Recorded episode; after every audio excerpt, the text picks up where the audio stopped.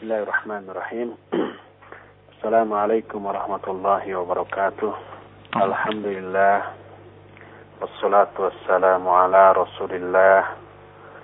Muhammad ibn Abdullah. Wa ala wa ashabihi wa mawalah. Wa man tabi'ahu bi ihsanin ila qiyamah wa ba'd. Ikhwati fillah, azakumullah. Pertemuan kita terakhir pada Jumat yang lalu adalah kita sudah selesai membahas tanda-tanda kiamat kecil, baik tanda kiamat kecil yang sudah terjadi ataupun yang uh, yang sudah terjadi dan tidak terjadi lagi, ataupun kiamat tanda-tanda ke, kecil yang sudah terjadi dan masih berlangsung terus terjadi ataupun tanda kecil yang belum terjadi tapi pasti terjadi semua itu sudah kita jelaskan. Sehingga kita tinggal masuk kepada tanda-tanda besar bagi kiamat besar. Tanda kiamat besar yang dijelaskan dalam banyak hadis semuanya ini belum terjadi.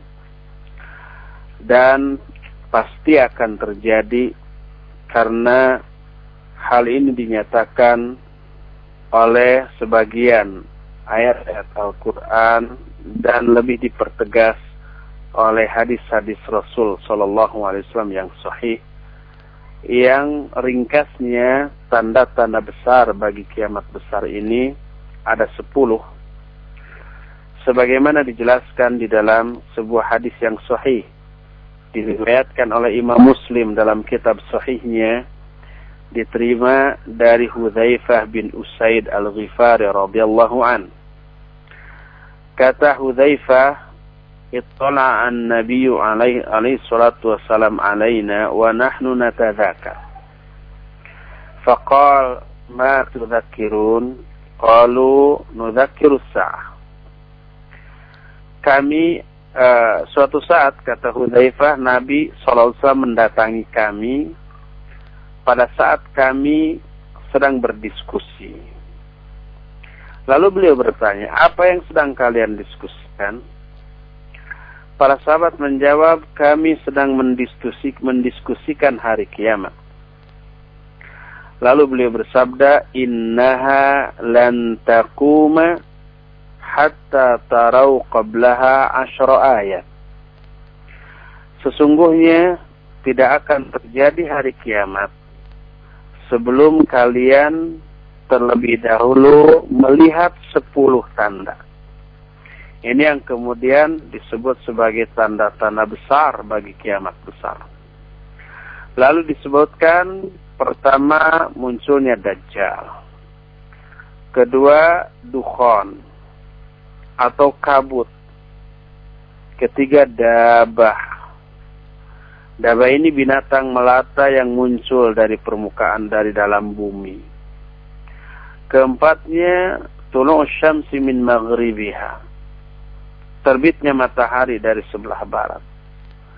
Kelimanya turunnya Isa alaihi salam. Keenamnya munculnya atau turunnya Ya'juj Ma'juj Kemudian muncul tiga kali gerhana, tiga kali gempa. Gempa di timur, di barat, dan di Jaziratul Arab.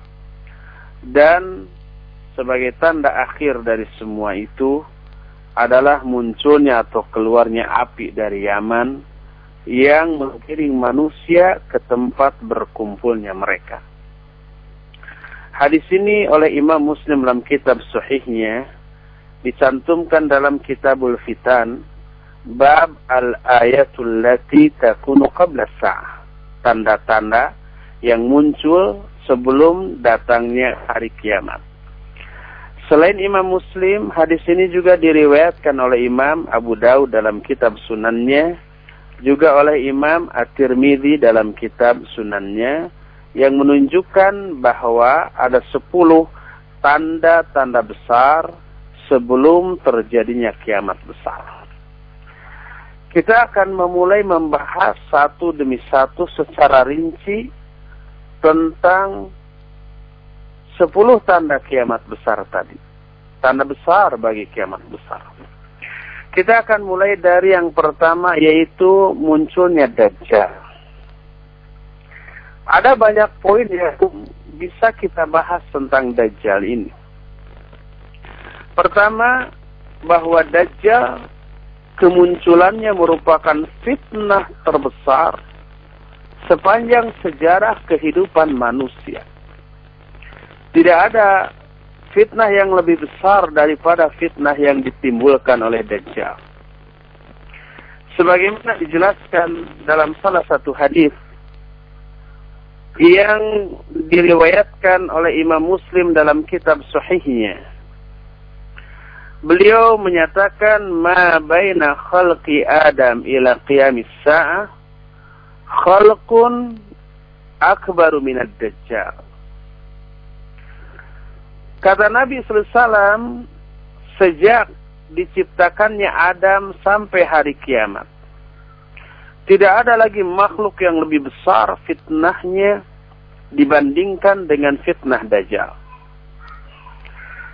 Oleh karena itulah, maka setiap nabi pada zaman kapan pun nabi itu muncul selalu memperingatkan umatnya dari fitnah dajjal ini.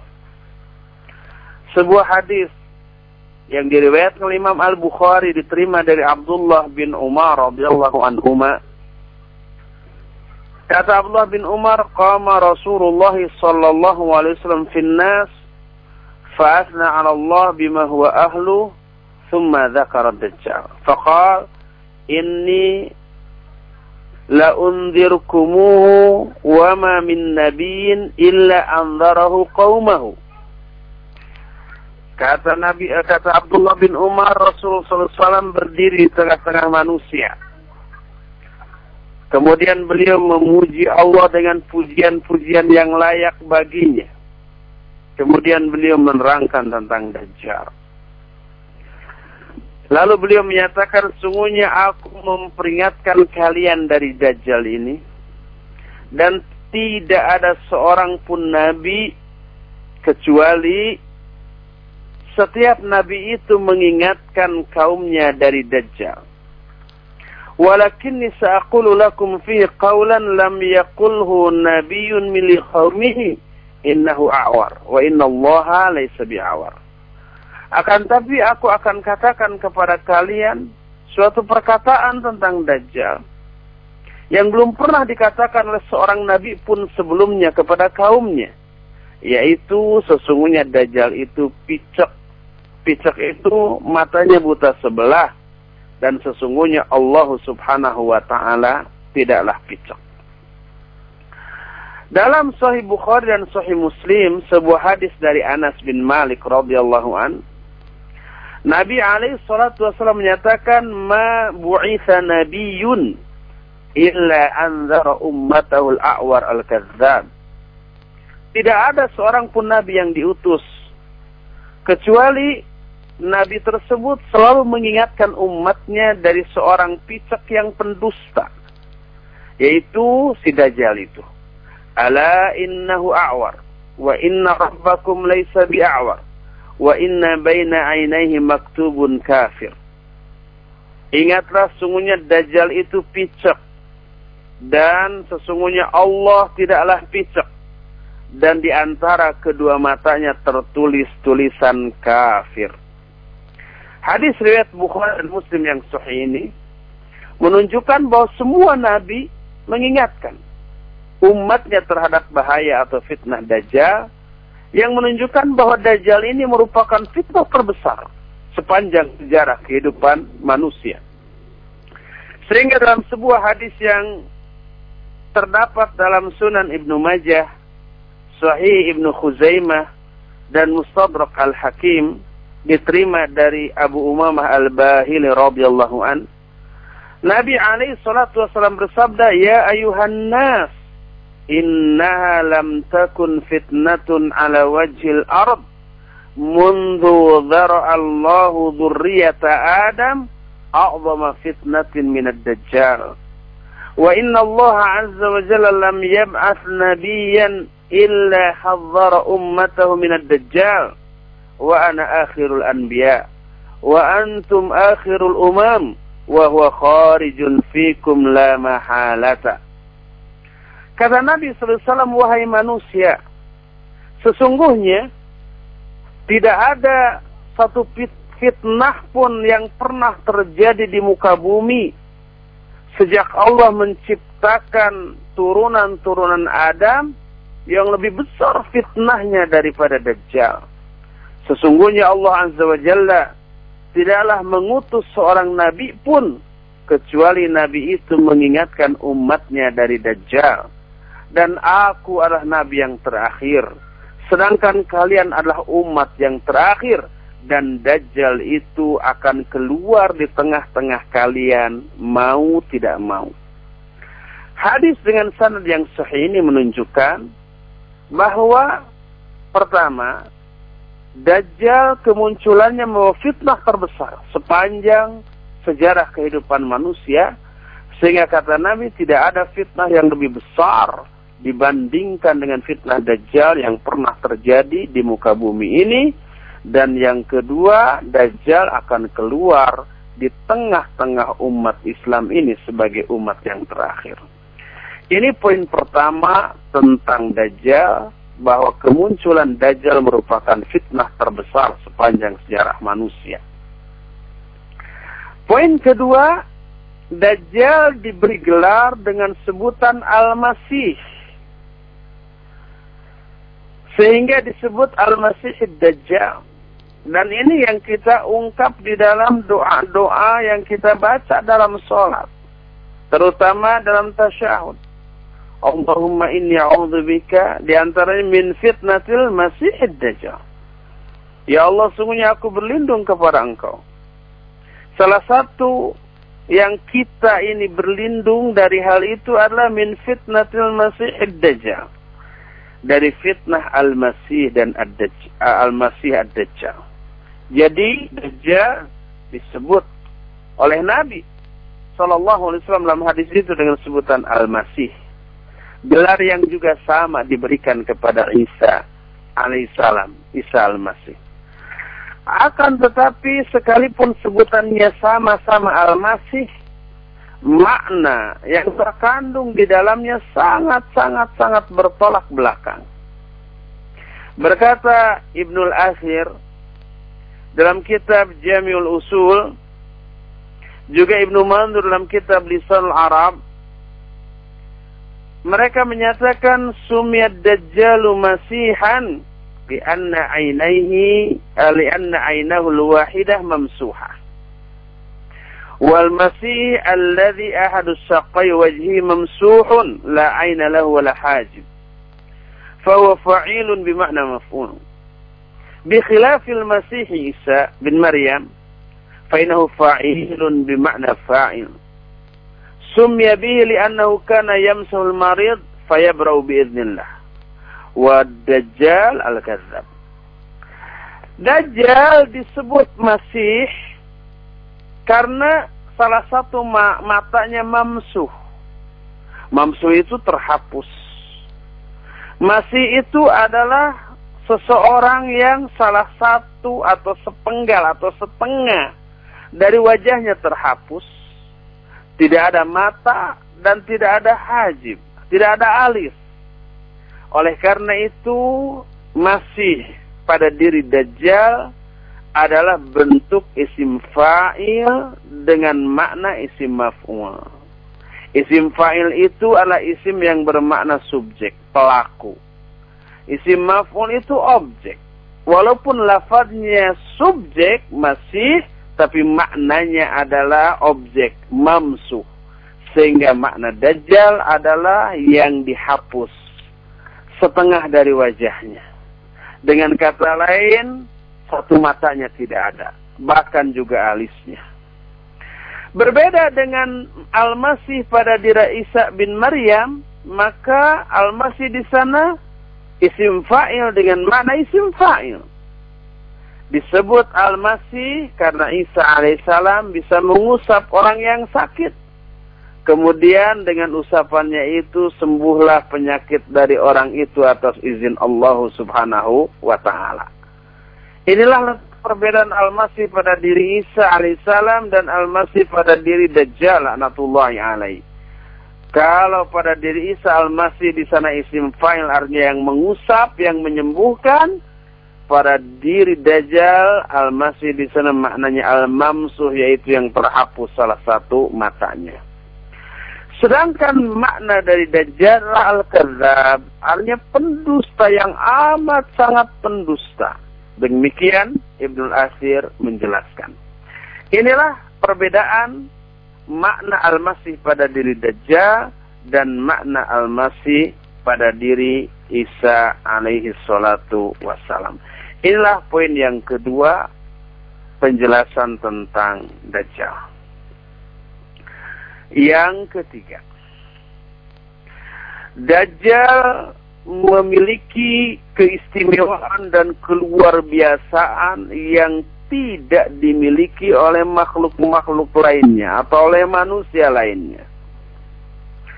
Yang pertama, Dajjal itu bisa bergerak dengan amat sangat cepat di muka bumi.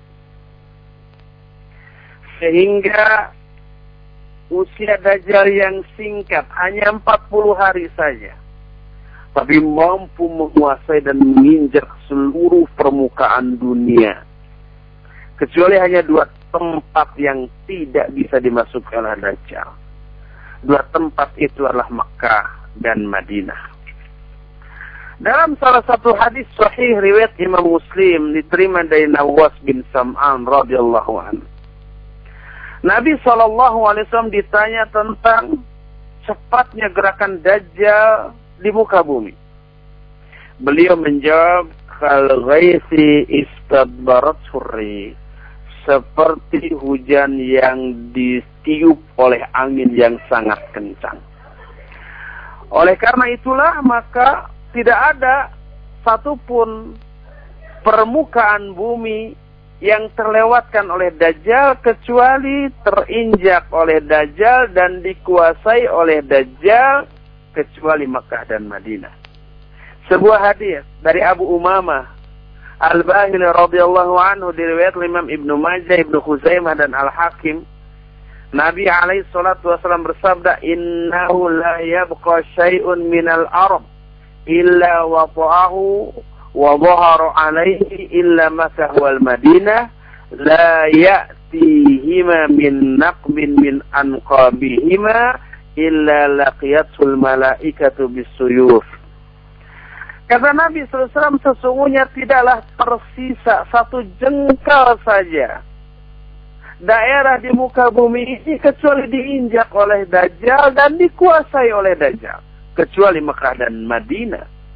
Sebab tidaklah Dajjal mendatangi kedua tempat itu dari sudut mana pun kecuali dia akan dihadang oleh malaikat dengan memakai pedang yang sedang terhunus. Semua hadis itu menunjukkan betapa cepatnya gerakan Dajjal. Sehingga hanya dalam waktu 40 hari saja dunia ini sudah dikuasai. Dan banyak manusia yang menjadi pengikutnya hanya dua tempat yang tidak bisa dimasuki oleh Dajjal, yaitu Mekah dan Al Madinah. Inilah keistimewaan pertama dari Dajjal. Kedua, Dajjal juga memiliki surga dan neraka. Surganya berupa air dan tempat taman indah yang dia buat, yang dia bikin. Sedangkan nerakanya adalah api. Di antara surga yang dibawa oleh Dajjal lah menawarkan air yang amat sangat dingin, segar dan sejuk. Tapi sebenarnya yang terlihat air adalah api, yang terlihat api adalah air.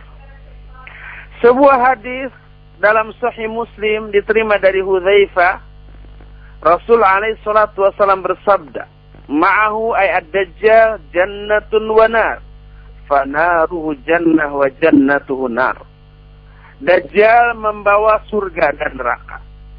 Nerakanya sebenarnya adalah surga dan surganya adalah neraka.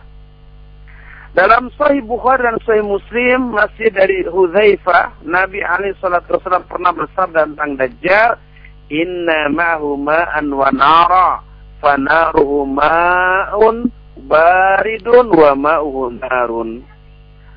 Dajjal memiliki api dan air, air dan api. Apinya sebenarnya air yang sangat dingin, sedangkan airnya sebenarnya adalah api.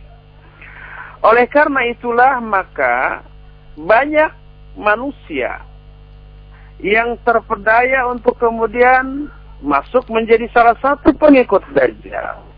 Terlebih, terlebih nanti akan diceritakan keadaan manusia sebelum munculnya Dajjal ini, yaitu tiga tahun sebelum kemunculan Dajjal, langit ini menahan sepertiga dari curah hujannya dan bumi menahan sepertiga dari tumbuh-tumbuhannya.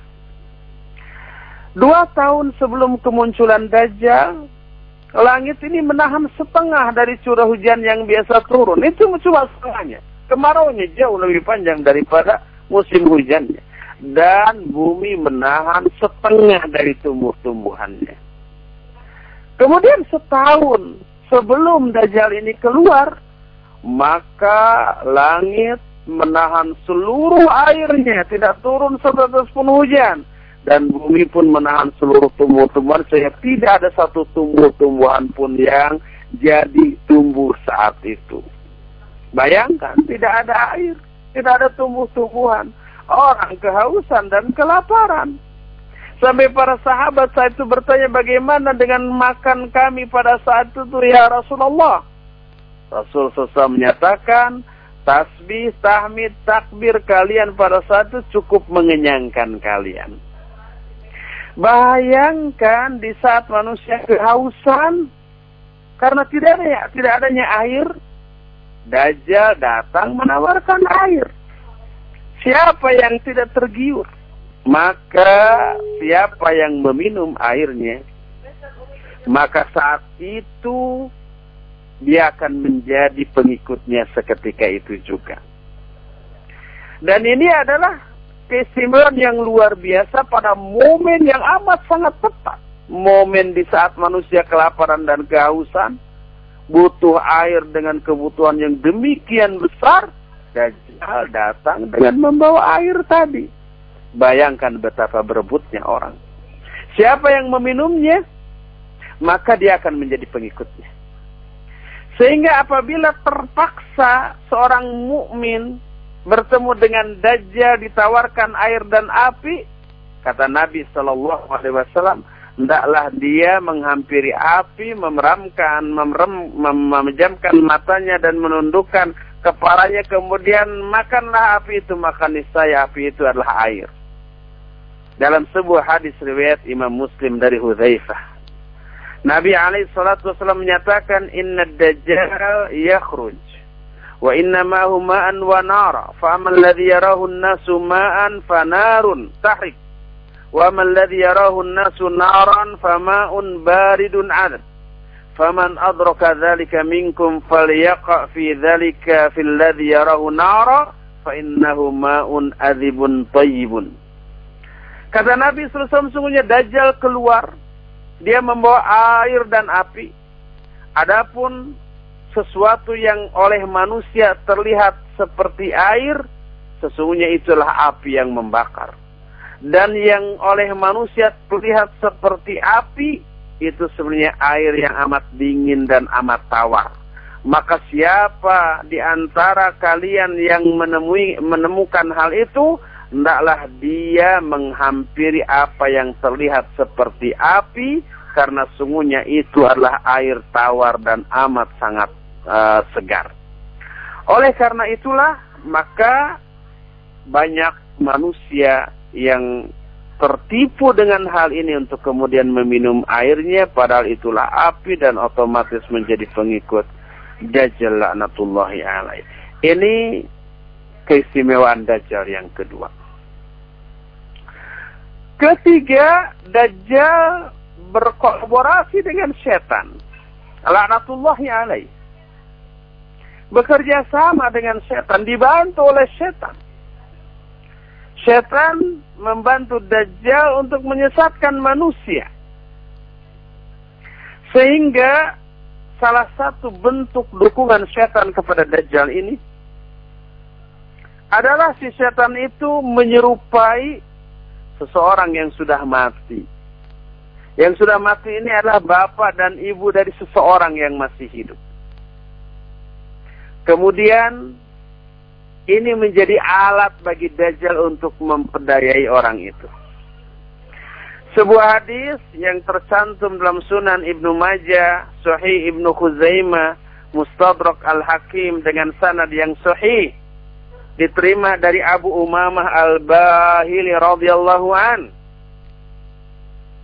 Rasul alaihi salatu wasallam bersabda, "Wa in min fitnatihi ayyakula lil a'ram." Di antara sebagian fitnah Dajjal. Dajjal ini nanti akan berkata kepada salah seorang orang Arab. Orang Arab ini kedua orang tuanya sudah mati, sudah meninggal. Kata Dajjal, Ara'aita in ba'astu laka abaka wa ummak. Atashadu anni rabbuk. Kata Dajjal, bagaimana pendapatmu? Kalau aku bisa kembali menghidupkan bapak dan ibumu, apakah kamu akan bersaksi bahwa aku adalah Tuhanmu? Orang ini menjawab, Naam, iya. Aku percaya, aku bersaksi engkau adalah Tuhanku. Kalau engkau mampu menghidupkan kembali kedua orang tua yang sudah mati. Lahu syaitan fi surati abihi wa ummi fayaqulan ya bunayya ittabi'hu fa innahu rabbuk.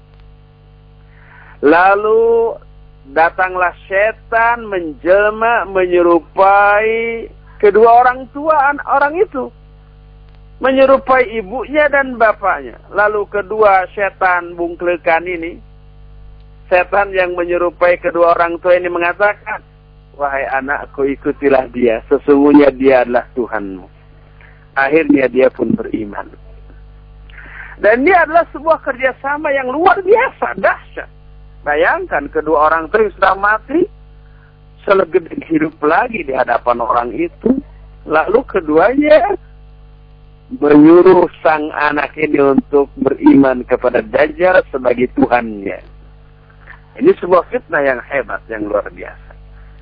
Dan ini adalah salah satu keistimewaan dari Dajjal untuk memperdayai manusia. Itulah yang ketiga. Yang keempat, Dajjal ini bisa memerintahkan benda-benda mati, bisa memerintahkan hewan, juga bisa menyuruh ke langit, ke bumi, untuk apa? Untuk mengikuti perintahnya. Langit diperintah untuk menurunkan hujan atau menahan hujan tanah atau bumi diperintah untuk menumpuhkan tumbuh-tumbuhan atau untuk tidak. Demikian juga benda mati, demikian juga hewan-hewan. Dalam Sahih Muslim, sebuah hadis dari Nawas bin Sam'an radhiyallahu an, Nabi saw bersabda, "Fayati ala qaumin, fayadohum fayuminu nabi, wa yastajibuna lah, fayamurus sama fatumtir." wal arda fatumbit. Kata Nabi SAW, Dajjal nanti mendatangi suatu kaum. Kemudian Dajjal mengajak mereka. Dajjal mendakwahi mereka. Dajjal mengajak mereka manusia yang diajak oleh oleh Dajjal tadi Kemudian mereka memenuhi ajakan Dajjal, beriman kepada Dajjal. Lalu karena itulah Dajjal memerintahkan langit untuk menurunkan hujan dan memerintahkan bumi untuk menumbuhkan tumbuh-tumbuhan. Menyenangkan orang-orang yang menjadi pengikutnya. Sebaliknya, Fumayatil kaum. fayaduhum fayarudduna alaihi qawlah. Fayansarifu anhu. Lalu dajjal me mendatangi lagi kaum yang lain. Lalu mengajak mereka untuk beriman kepada dajjal ini. Lalu mereka menolak ajakan dajjal. Lalu setelah menolak, Dajjal pun berpaling dari mereka. Apa akibatnya? Akibatnya Dajjal menyuruh langit untuk tidak menurunkan hujan kepada mereka dan menyuruh bumi untuk tidak menumbuhkan tumbuh-tumbuhan kepada mereka. Lalu harta-harta mereka pun tiba-tiba hilang dan pergi dari mereka. Kemudian jadilah mereka mengalami kesusahan yang amat sangat. Ini kehebatan Dajjal.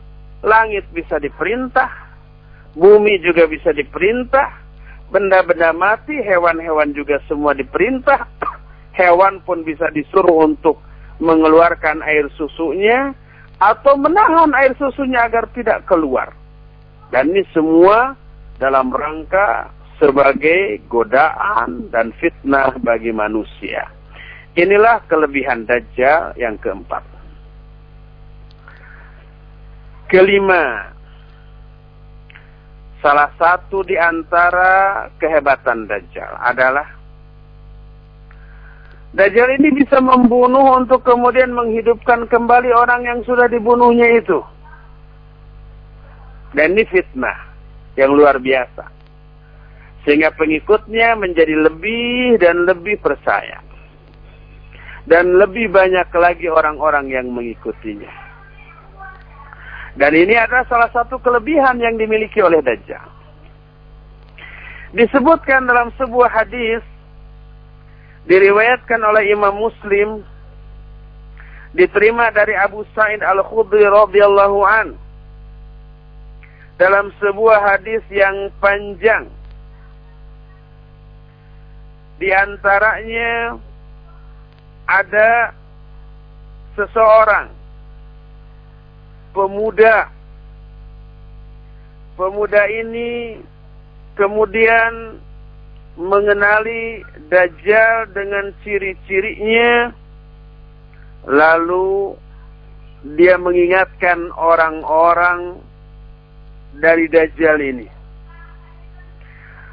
Dajjal berkata kepada orang itu, Atuk minubi, kamu mau nggak beriman kepada saya? Pemuda ini menyatakan, Anta al-masihud al-kazzab. Engkau al-masih al-kazzab.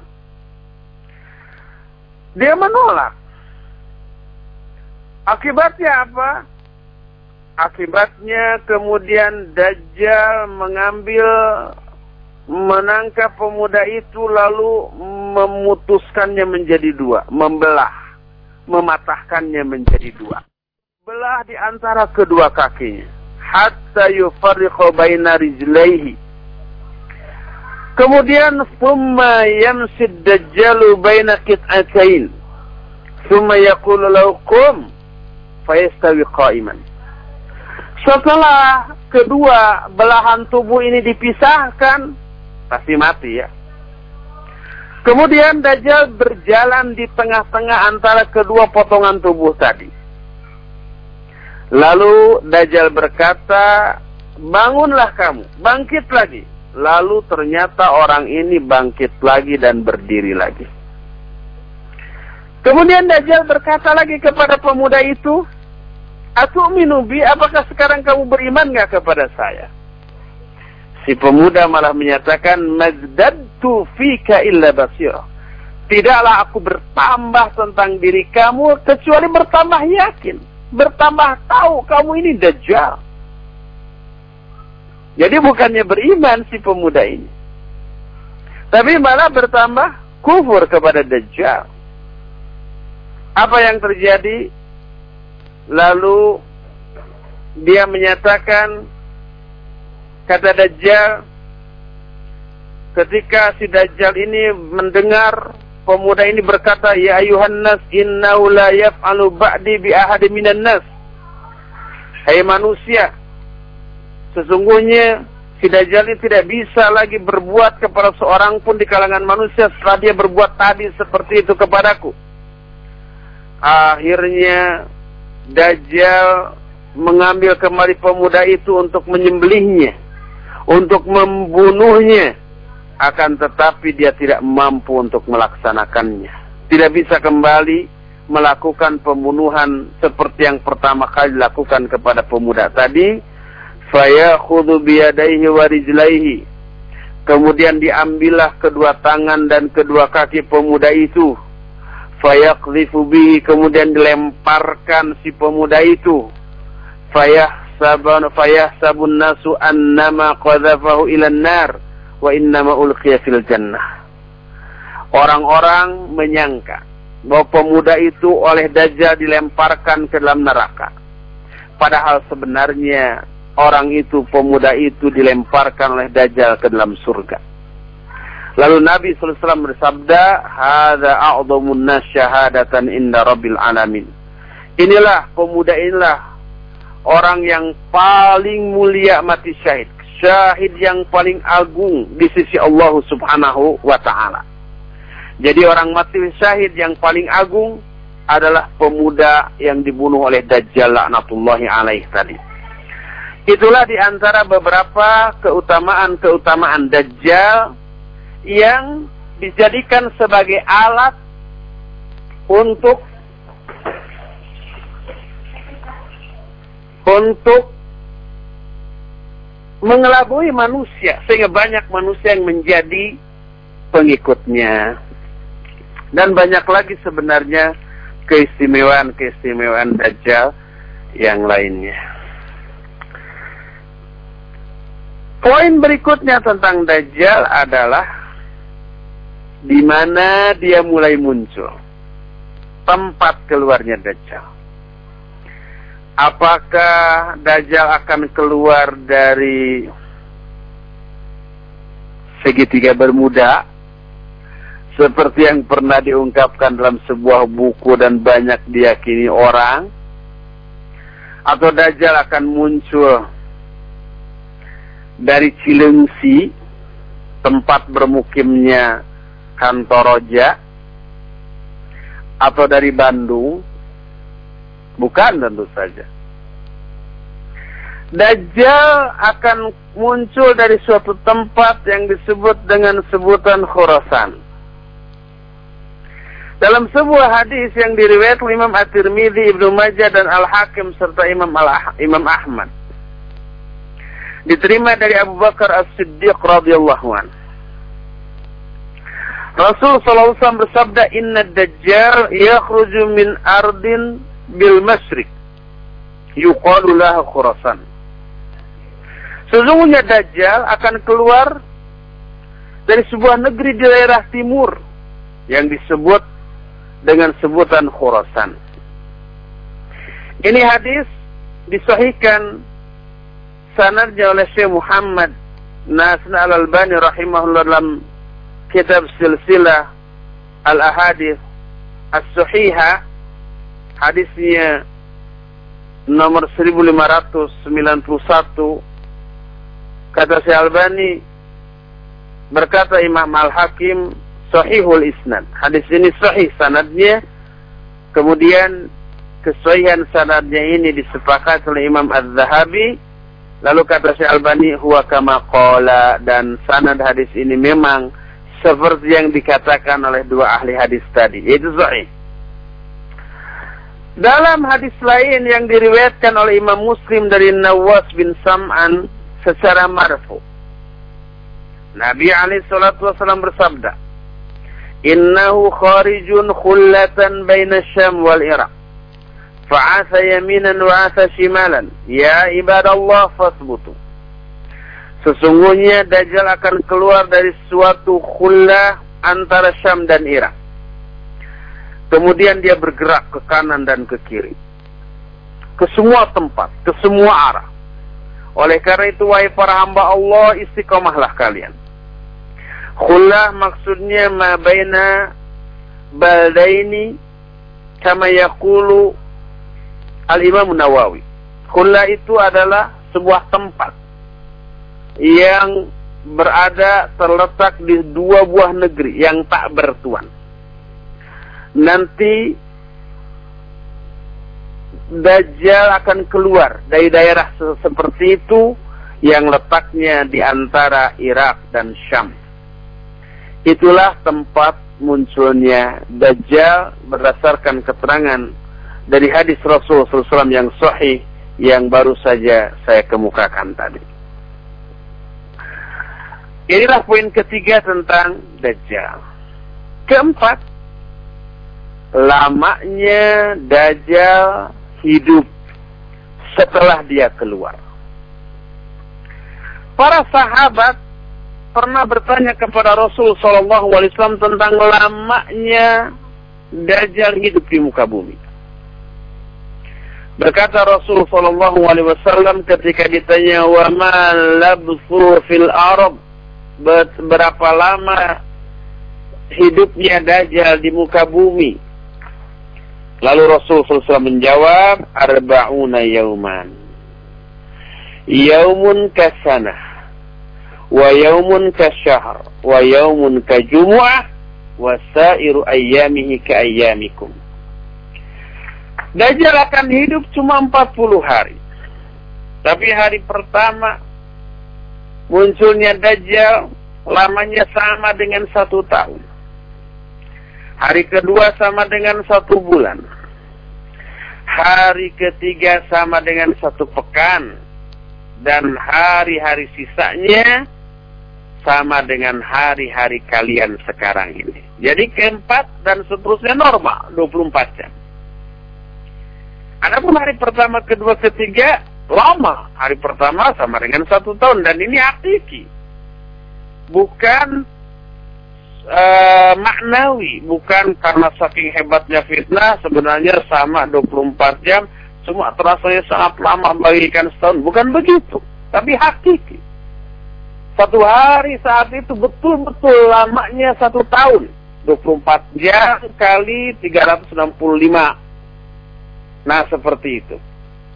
Dan ini bisa terpahami dari penjelasan Rasul Shallallahu Alaihi Wasallam selanjutnya ketika para sahabat bertanya Ya Rasulullah, fadzaka al-yawmul ladzi kasana atakfina fi salatu yaum? Wahai Rasulullah, itu hari pertama yang lamanya satu tahun. Cukup enggak bagi kami untuk sholat seperti hari-hari biasa? Jadi sehari itu cuma lima kali. Walaupun lamanya sama dengan satu tahun. Maka kata Nabi sallallahu alaihi Tidak, tapi tetapkan oleh kamu ukurannya. Jadi tetap 24 jam dihitung sebagai satu hari dan itu lima kali sholat. Jadi walaupun siang itu mataharinya terbitnya atau munculnya sama lamanya dengan satu tahun.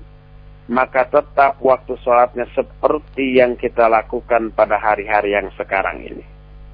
Hari ini dikeluarkan oleh Imam Muslim dalam kitab Sahihnya dan Imam Abu Dawud dalam kitab Sunannya diterima dari Nawas bin Sam'an radhiyallahu anhu. Dalam hadis lain ketika para sahabat bertanya hal takfihim khamsu salawat fil ayyamil lati hiya kasana au kasyahr au usbu apakah kata para sahabat cukup enggak salat lima waktu bagi mereka pada hari-hari pertama, kedua, ketiga, pertamanya sama dengan setahun, keduanya sama dengan sebulan, ketiganya sama dengan satu pekan, maka berkata para ulama, hadza kullu yadullu ala anna al-yawma yatulu haqiqatan hatta yusbiha sana au syahran au usbu'an wa laysa majazan. Semua ini menunjukkan bahwa hari-hari tersebut betul-betul panjang secara hakiki Sampai hari pertama panjangnya sama dengan satu tahun, kedua satu bulan, ketiga sepekan, dan ini bukanlah majazi, bukanlah kiasan, bukan sekedar ungkapan, bukan sekedar peribahasa, akan tetapi benar-benar real dan nyata. satu hari lamanya benar-benar sama dengan satu tahun. Itulah tinggalnya Dajjal di muka bumi ini. Poin yang tidak kalah penting yang harus dibahas tentang Dajjal ini adalah bagaimana sih cara yang menyelamatkan kita bisa bila kita mengalami zaman ketemu Dajjal ini. Mudah-mudahan kita sih tidak mengalaminya ya. Karena khawatir. Ini khawatir. Kita tidak tahan terhadap godaan fitnah dan gangguannya sehingga khawatir kita menjadi pengikutnya waliyadzubillah. Sebab jangankan oleh fitnah dajjal.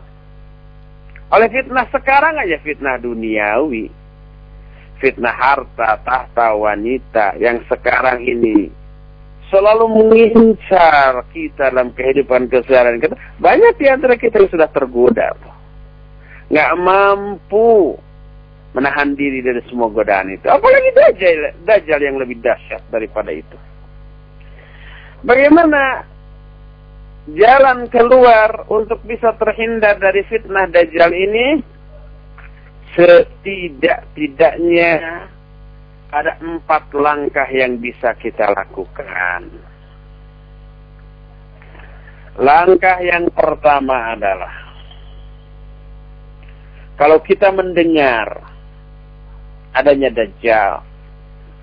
Di zaman kita masih hidup, segeralah menyingkir, menghindar sejauh yang kita bisa. Bukan nyamperin, bukan penasaran-penasaran kayak apa sih Dajjal. Lalu disamperi. Kalau sudah tahu mau diajak perang aja, kalau mati juga syahid. Jangan. Nanti malah kita terfitnah. Larilah sejauh-jauhnya. Karena begitulah nasihat dari Nabi alaihi salatu. Sebagaimana diungkapkan dalam sebuah hadis yang terdapat dalam kitab Sunan Abu Daud dengan sanad yang sahih dari Imran bin Husain radhiyallahu an. Rasul alaihi salatu wasallam menyatakan, "Man sami'a bid-dajjal falyan falyan anhu." Fawallahi inna ar-rajula la ya'tihi wa huwa yahsabu annahu mu'min fayattabi'uhu bima yub'atsu bihi min asy-syubuhat aw lima bi minasyubuhat. Kata Nabi SAW, siapa orang yang mendengar berita tentang Dajjal, hendaklah dia menghindar darinya. Maka demi Allah, sungguhnya akan ada seorang laki-laki. Dia mendatangi Dajjal dan dia mengira akan tetap beriman kepada Allah. Tapi setelah bertemu, akhirnya dia menjadi pengikutnya karena syubhat yang dilontarkan oleh Dajjal kepada orang seperti itu. Dalam hadis lain yang juga diriwayatkan oleh Imam Muslim diterima dari Ummu Syuraik radhiyallahu anha dia mendengar Rasul sallallahu alaihi wasallam bersabda liyafiranna nasu minad dajjal fil kata Nabi sallallahu hendaklah orang-orang lari dari dajjal walaupun sampai ke gunung-gunung. Lari menghindar. Inilah yang pertama yang harus dilakukan oleh kaum muslimin di saat mereka mendengar berita tentang Dajjal bukan menghampiri. Jangan terlalu kepedean yakin terlalu overconfidence terhadap diri sendiri. Terlalu percaya diri dengan keimanan sendiri sehingga dia mau memerangi atau berhujjah adu hujjah dengan Dajjal akan tapi ternyata setelah bertemu dia malah terfitnah dan menjadi pengikutnya itu yang dikhawatirkan. Makanya jangan hampiri tapi larilah sejauh-jauhnya. Kedua adalah sering-seringlah berlindung kepada Allah Subhanahu wa taala dari fitnah dajjal. Dengan berdoa Allahumma inni a'udzubika min fitnatil min fitnatil masiihid dajjal. Ya Allah, sungguh aku berlindung kepada engkau dari fitnah Al-Masih Ad-Dajjal. Terutama di dalam sholat, di tasyahud, kita baca, baik tasyahud awal, ataupun apalagi tasyahud akhir. Doa kedua tasyahud ini tidak ada perbedaan, karena tidak dibedakannya oleh Rasul Wasallam. Itu pendapat yang lebih rajih. yang lebih kuat. Inni a'udzubika min adzabil qabr min adzabi jahannam min fitnatil mahya wa mat wa min fitnatil masihid dajjal. Sering-sering baca doa ini di dalam sholat atau juga di luar sholat. Inilah langkah yang kedua. Yaitu banyak-banyak isti'adah. Berlindung kepada Allah dari fitnah ad-dajjal. Ketiga, hal yang harus juga dilakukan adalah kalau mungkin, kalau bisa, pergilah ke Mekah dan atau ke Madinah. Karena kedua kota itu adalah dua yang tidak akan dimasuki oleh Dajjal.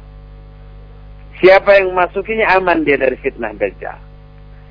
Ini kalau memungkinkan ya. Tapi kalau umpamanya kita sedang ada di Jabotabek atau di Bandung atau di Selacau terus mendengar Dajjal ah pergi ah ke Madinah atau ke Mekah. Oh, booking pesawatnya juga lama.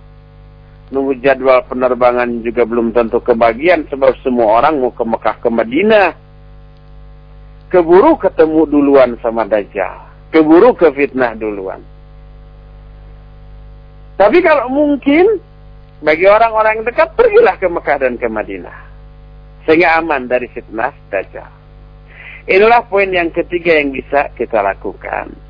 Keempat, dan ini yang terakhir. Langkah yang harus kita lakukan untuk bisa terhindar dari fitnah Dajjal adalah bacakan surah Al-Kahfi khususnya 10 ayat yang pertama. Hafalkan itu. Ini dasarkan kepada sebuah hadis yang diterima dari Abu Umamah Al-Bahili radhiyallahu an. Nabi alaihi wassalam dalam hadis riwayat Imam Ibnu Majah, At-Tirmidzi dan Al-Hakim menyatakan man adrakahu Faman adrakahu minkum falyaqra alaihi fawatiha suratil kahfi. Siapa di antara kalian yang bertemu dengan Dajjal, hendaklah dia membacakan kepada Dajjal itu pembuka surah Al-Kahfi. Dalam hadis lain yang diriwayatkan oleh Imam yang barusan Imam Muslim, yang sekarang Imam Ibnu Majah, Nabi bersabda, wa inna min fitnatihi anna mahu jannah wa nara fanaruhu jannah wa jannatuhu nar. Faman ubtuliya binarihi falyastaghith billah wal yaqra fawasihal kahfi sesungguhnya di antara fitnah dajjal adalah dia punya surga dan neraka nerakanya sebenarnya surga dan surganya sebenarnya neraka maka siapa orang yang diuji dengan nerakanya, hendaklah dia minta perlindungan kepada Allah. Dan hendaklah dia membacakan pembuka surah Al-Kahfi.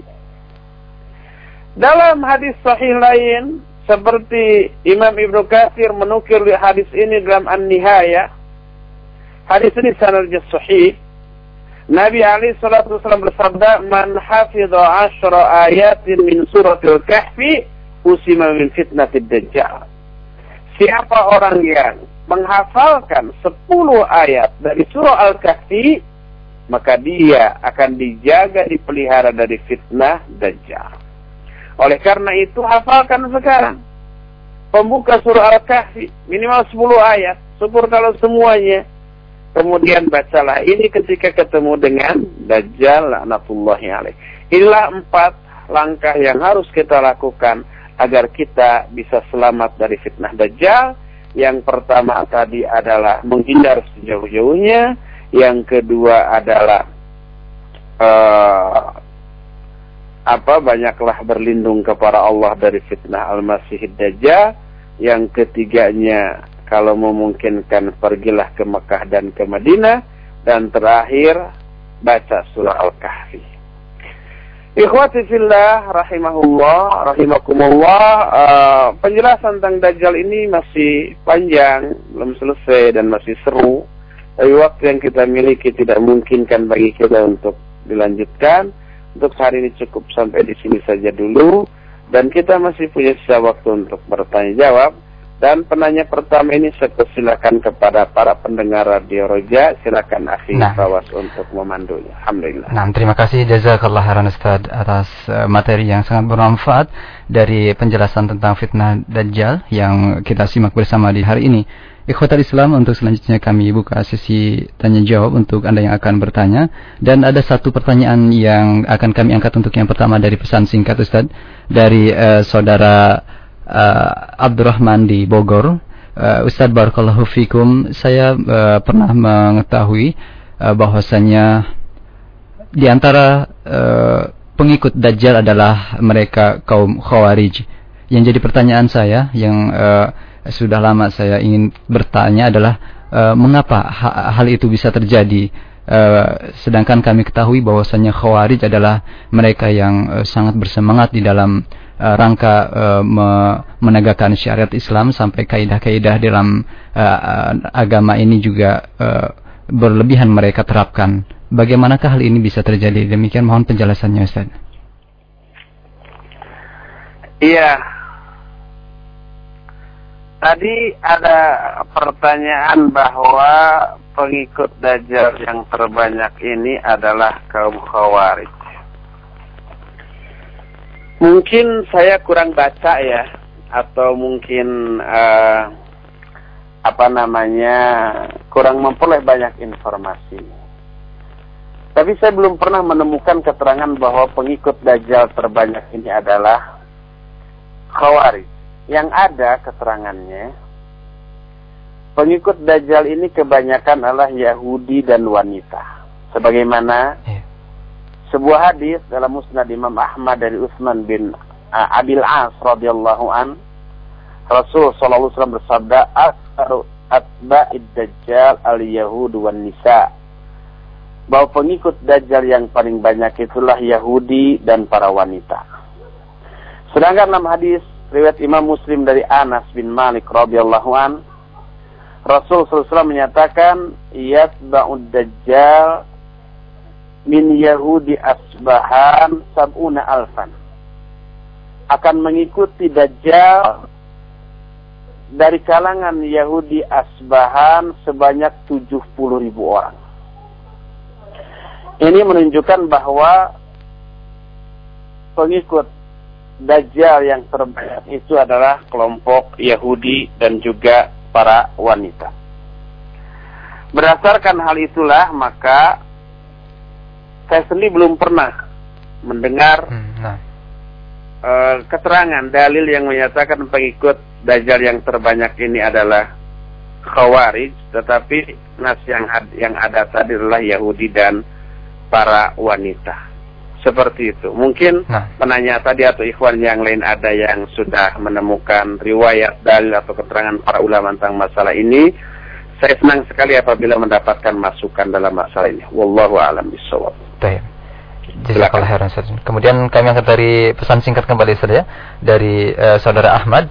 Ustaz tadi menjelaskan bahwasanya apabila kita mendengar uh, kedatangan Dajjal maka kita disyariatkan untuk menghindar sejauh-jauhnya. Apakah hal ini tidak mengurangi tingkat uh, tauhid kita karena takut terhadap dajjal selain uh, kepada Allah Subhanahu wa taala? Mohon penjelasannya, Ustaz. Iya. Yang dimaksud menghindar sejauh-jauhnya karena kita takutnya adalah takut terfitnah.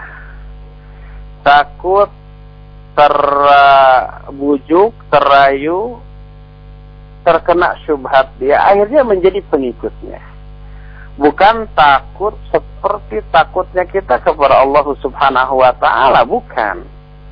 Tapi takut tergoda, takut terfitnah atau yang sejenisnya. Dan itu sama sekali tidak bertentangan dengan tauhid. Sama halnya umpamanya ya, umpamanya kita takut terfitnah oleh para wanita, takut terfitnah oleh jabatan, takut terfitnah oleh godaan-godaan dunia seperti judi, mabuk, hiburan-hiburan seperti tempat-tempat hiburan malam, tempat-tempat maksiat, itu takut kita terjerumus dalam hal itu. Apa yang harus kita lakukan? Jauhi, hindari tempat-tempat seperti itu. Jangan sampai ah, saya mah takut hanya kepada Allah, takut kepada tempat hiburan malam, syirik, akhirnya disamperin itu tempat hiburan malam, masuk ke dalamnya. Hmm. yaitu keliru salah. Nah. Jadi takutnya kita kepada Dajjal adalah takut terkena fitnahnya, terkena syubhat, terkena godaan dan rayuannya, sehingga kita akan menjadi pengikutnya. Itu yang kita takuti. Bukan takut seperti takutnya kita kepada Allah subhanahu wa ta'ala. Wallahu a'lam bishawab. Baik. Uh, kami angkat pertanyaan dari Umu Zalfa ya dari uh, Ciputat. Silakan Ibu. Assalamualaikum Ustaz. Waalaikumsalam warahmatullahi Uh, bilang ada uh, wanita ya kebanyakan nanti ikut eh, dajjal. Iya. Yang mau saya tahu wanita yang seperti apa ya Ustaz ya? Mm-mm. Nah, Iya. itu aja. Terima kasih. Nah. Waalaikumsalam warahmatullahi wabarakatuh. Bisa Silakan diulang. Iya, eh, iya, iya. taib. Eh, penjelasan. pertanyaan dari Umu Zalfa tadi, eh, tadi dijelaskan bahwasannya kebanyakan kaum wanita adalah menjadi pengikut Dajjal, Ustaz. Eh, mohon penjelasan wanita seperti apakah yang eh, menjadi pengikut Dajjal? Demikian. Iya. Kebanyakan yang akan menjadi pengikut Dajjal para wanita dari Ummu Zulfa di Ciputat ya. Wanita yang bagaimana? Di dalam hadis tidak ada penjelasan wanita yang bagaimana. Cuma wanita yang akan menjadi pengikut Dajjal adalah wanita yang mudah tergoda oleh rayuan, godaan, dan syubhat serta syahwat. Ya, itu bisa dipastikan karena godaan Dajjal itu begitu dahsyat maka para wanita yang akan tergoda adalah wanita-wanita yang mudah tergoda oleh kehidupan duniawi, oleh arah ajakan dan rayuan setan dalam kehidupan kesehariannya. Wanita-wanita yang banyak melalaikan syariat, wanita yang banyak menganggap enteng dan remeh kepada kewajiban sehingga banyak ditinggalkan, dan wanita-wanita yang amat sangat semangat dalam berbuat dosa dan kemaksiatan tergiur dan tergoda oleh kemewahan dan kelezatan duniawi, tidak mau taat kepada Allah, kepada Rasulnya, dan kepada suaminya. Nah, wanita yang dalam kehidupan kesehariannya seperti itu, maka dia akan lebih mudah tergoda, terayu, dan terbius oleh fitnah dan subhat yang dilontarkan oleh Dajjal nanti. Dan akan mudah untuk menjadi pengikutnya nanti. Oleh karena itulah, maka wanita-wanita yang akan selamat dari godaan dan fitnah dajjal adalah wanita-wanita yang istiqamah. Wanita-wanita yang mustajimah, yang mustazimah, yang taat kepada Allah, kepada Rasul, taat juga kepada suaminya, semua kewajiban dilaksanakan, yang sunnah pun dilakukan, fardu kalaku, sunnah kalampa, yang yang uh, apa namanya uh, makruh ditinggalkan, apalagi yang haram. Nah wanita-wanita yang istiqamah yang mustazimah seperti ini, insya Allah tidak akan tergoda oleh rayuan, oleh subhat yang dilontarkan oleh Dajjal nanti dan insya Allah tidak akan menjadi pengikutnya. Nah. Jadi wanita yang akan tergoda oleh Dajjal lah wanita yang lemah iman. Wallahu a'lam bishawab. Nah, eh, masih dari pendengar Ustaz? Silakan. Nah, ada di Sentul saat ini yang sudah masuk. Silakan. Assalamualaikum Pak. Assalamualaikum Ustaz. Waalaikumsalam warahmatullahi silakan. Ini Ustaz saya pernah menemukan hadis yaitu tentang eh, terjadinya kiamat eh, yang hadisnya begini kalau nggak salah tidak akan terjadi kiamat kecuali dengan tanda yang 10. Satu yaitu gerhana matahari yang dari Masrik, kedua gerhana matahari dari Maghrib, ketiga gerhana matahari yang di Jazirah Arab, seterusnya itu turunnya Nabi Isa, turun Nabi Iya, Dajjal. Itu yang yang saya tanyakan, Ah. apakah sahih hadis itu Ustaz? itu aja? Iya. Assalamualaikum Nah. warahmatullahi wabarakatuh. Waalaikumsalam warahmatullahi wabarakatuh. Silakan Ustaz bisa menyimaknya. Ya, itulah hadis yang tadi Iya. kita bacakan di awal. Nah. Hadis tersebut sahih. Hadis tersebut bisa Bapak tadi lihat di dalam kitab Sahih Muslim, Kitabul Fitan, bab al-ayatul lati takunu qabla sa'ah. Nah. Bisa Bapak lihat dalam kitab Sahih Muslim itu hadisnya nomor 2901. Hmm. Selain oleh Imam Muslim, hadis ini juga bisa kita temukan dalam kitab Sunan Abu Daud dan Sunan Imam At-Tirmidzi dan hadis itu sahih diterima dari Hudzaifah bin Usaid Al-Ghifari radhiyallahu an. Dan hadis itu bukan hanya satu tapi ada beberapa riwayat dengan beberapa jalur periwayatan yang berbeda. Jadi hadis itu sahih tadi Pak. Allahu a'lam bishawab. Nah, Baik, kemudian uh, uh, masih dari pesan singkat Ustaz ya, kami angkat Ya, dari. Umu Zulfa di Bogor. Uh, Ustaz, apakah setelah minum air uh, Dajjal dan jadi pengikutnya, apakah uh, bisa bertobat kembali dan beriman kepada Allah Subhanahu wa taala kalau uh, kondisi sudah seperti ini? Iya. Sebenarnya bisa atau tidaknya seseorang bertobat dari sebuah kesalahan Nah, secara umum tentu saja bisa.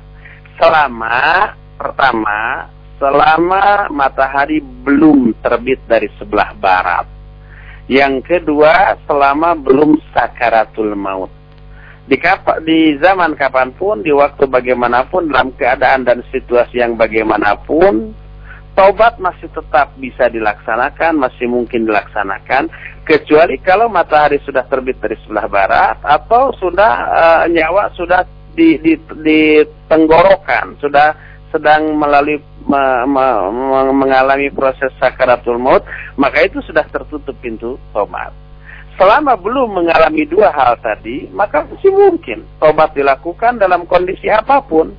Jadi kalau umpah ada pertanyaan, mungkin nggak ada pengikut Dajjal yang sudah jadi pengikut kemudian tobat? Ya sangat mungkin, mungkin saja. Bagaimanapun situasi yang berkembang saat itu, akan tetapi selama dalam hadis dikatakan belum tertutup pintu tobat, maka masih mungkin bisa tobat. Dan tertutupnya pintu tobat hanya dua. Pertama, kalau matahari terbit dari sebelah barat. Yang kedua, kalau nyawa sudah tiba di tenggorokan, sudah sedang sakaratul maut. Wallahu a'lam. baik. Uh, masih ada waktu Ustaz atau uh, mungkin dari pen, dari hadirin? Silakan. Enggak, silakan Nah, ke. Nah, dari eh, pene- dari pendengar kembali dari eh, saudara anak di Bekasi eh, yang jadi pertanyaan Ustadz, apakah hikmahnya Allah Subhanahu wa taala menciptakan dajjal yang begitu eh, dahsyat fitnahnya di akhir eh, di akhir zaman nanti Ustadz? Ini juga pertanyaan dari eh, Bapak Salio yang bertanya tentang hal yang sama, silakan. Iya, tentu saja tidaklah Allah menciptakan apa pun, sesuatu apa pun, baik yang baik ataupun yang buruk, kecuali pasti, pasti, pasti di dalamnya ada hikmah dan kebaikan bagi manusia. Di antara kebaikan atau hikmah yang terkandung di dalamnya adalah sebagai ujian, sebagai godaan untuk membedakan mana manusia dengan amal yang berkualitas dan mana manusia dengan amal yang ala kadarnya.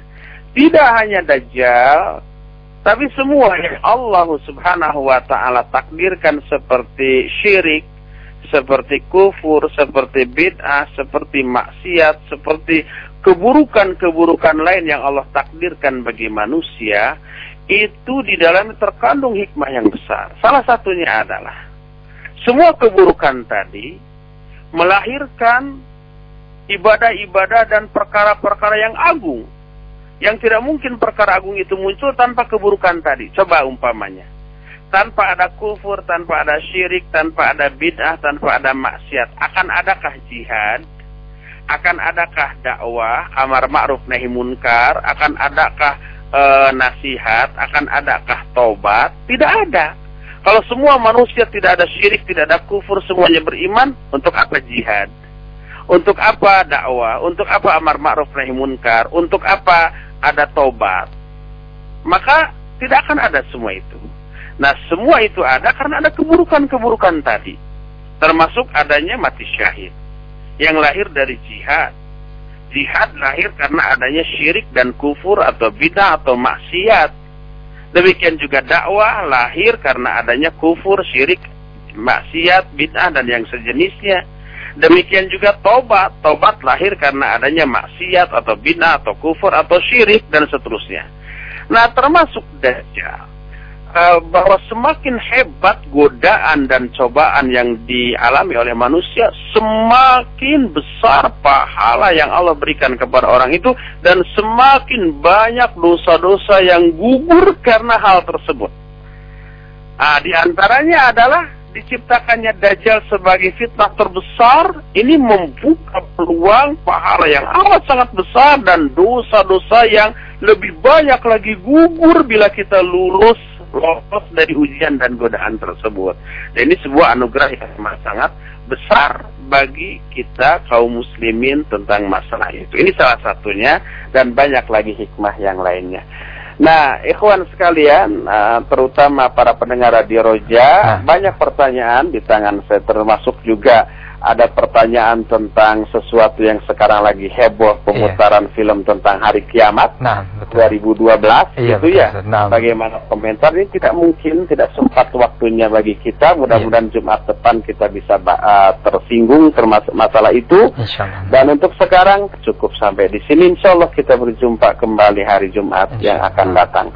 Subhanakallahum bihamdik asyhadu an la ilaha illa anta astaghfiruka wa atubu ilaik walhamdulillahirabbil alamin. Wassalamualaikum warahmatullahi wabarakatuh